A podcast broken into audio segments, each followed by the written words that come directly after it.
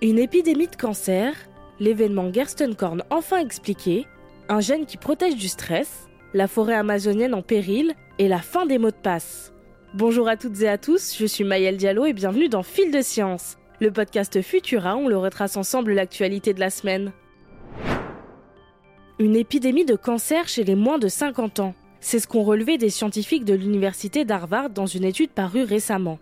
Le groupe de recherche a dressé une liste de quatorze familles de cancers dont l'incidence a augmenté entre deux mille et deux mille douze, chez les moins de cinquante ans. Ils expliquent notamment qu'une personne née en mille neuf cent soixante aura plus de chances de développer un cancer qu'une personne née en mille neuf cent cinquante. Un risque qui augmente de génération en génération. Les causes suspectées seraient le mode de vie et l'alimentation. En effet, sur les quatorze cancers observés, huit sont liés au système digestif. Le régime et le mode de vie occidentaux s'étant imposés dans beaucoup de pays du monde depuis le milieu du vingtième siècle. Difficile cependant de savoir quels facteurs externes auxquels les individus sont exposés au début de leur vie sont à l'origine de cancers des années plus tard. Il ne s'agit là que d'une étude globale. Les scientifiques concluent que pour éviter une épidémie de cancer précoce et tardif, il devient impératif de surveiller et d'améliorer l'environnement et le mode de vie dès le plus jeune âge. Il y a cinquante ans, une découverte inattendue avait amené les chercheurs à réévaluer l'âge de la collision entre la Terre et la Lune, suggérant que l'événement datait non pas de quatre virgule quatre, mais d'un virgule quatre milliard d'années. Petit problème, les données derrière ce changement entraient en contradiction avec l'ensemble des archives géologiques collectées jusqu'alors. Mais une équipe d'astronomes français a découvert l'explication derrière ce paradoxe, baptisé « événement de Gerstenkorn ». En effet, en tenant compte de la dérive des continents et de son effet sur les moments d'inertie de la Terre, qui conduisent à la modification de la forme des océans, ils se sont aperçus que les ondes de propagation des marées et les dissipations d'énergie sont plus complexes que ce que l'on croyait. Sur la base de cette découverte, les scientifiques ont ainsi proposé un nouveau modèle physique de l'évolution du système Terre-Lune. Une découverte qui aura sûrement un impact très large dans plusieurs champs de recherche, comme la géophysique, la géologie et l'astronomie. Le gène sauteur T O B, bien connu des scientifiques, a été redécouvert par des chercheurs japonais. Celui-ci contribue à la résistance au stress et, s'il est supprimé, peut mener à de l'anxiété, de la dépression et de la peur. Ce sont des expériences sur des souris qui ont mené à cette conclusion. Celles nées sans gène T O B étaient plus anxieuses, peureuses et dépressives. Quant à celles nées avec le gène T O B, elles apparaissaient plus détendues et produisaient plus de protéines de ce gène à la rencontre d'un stress aigu. Les scientifiques japonais expliquent que le gène T O B aurait un effet protecteur contre le stress, la peur, l'anxiété et la dépression seulement dans des régions spécifiques du cerveau. Par exemple, injecter de ce gène dans l'hippocampe régule la dépression et la peur, mais pas l'anxiété, qui serait régulée par une autre partie du cerveau. Cette découverte pourrait permettre de mieux traiter ces pathologies.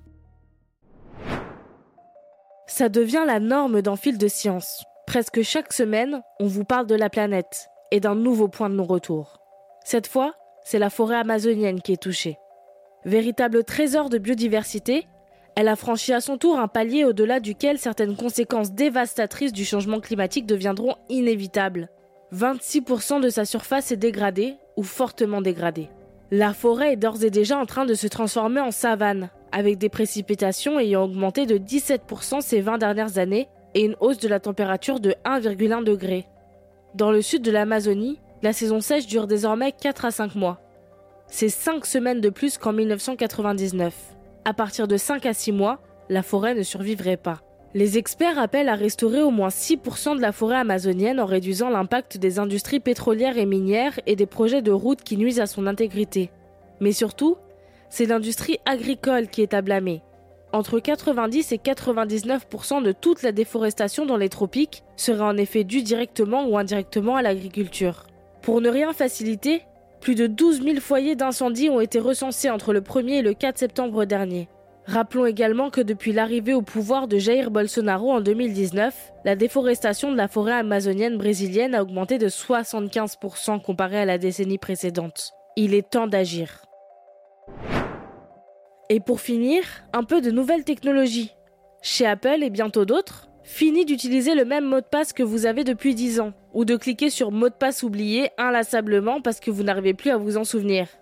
Passkey, le nouveau système d'authentification d'Apple, repose sur l'alliance Fido, avec d'autres géants de la tech comme Meta ou Microsoft. Le mot de passe est remplacé par une paire de clés de chiffrement uniques qui seront synchronisées sur le trousseau iCloud. Concrètement, un site ou une application proposera à l'utilisateur de faire usage des méthodes de déverrouillage de son téléphone, PIN, reconnaissance faciale, motif, pour valider la connexion. À partir de là, une paire de clés chiffrées sera créée. Une pour l'appareil, une mémorisée par le site ou l'application. À chaque visite, il faudra utiliser votre téléphone pour accéder à vos sites préférés. Découvrez plus de détails sur cette nouvelle méthode et le reste de nos actualités sur Futura. Et voilà pour cette semaine. Si cet épisode de Fil de Science vous a plu, pensez à vous abonner, à nous laisser une note et un commentaire pour soutenir ce podcast. Cette semaine, je vous invite à découvrir notre dernier épisode de Bête de Science, où Agatha Liévin-Bazin vous parlera de l'intelligence des jets de chêne, des oiseaux des parcs et des jardins qui arrivent notamment à imiter la voix humaine. Quant à moi, il ne me reste plus qu'à vous souhaiter un excellent week-end. Et surtout, restez curieux. À bientôt.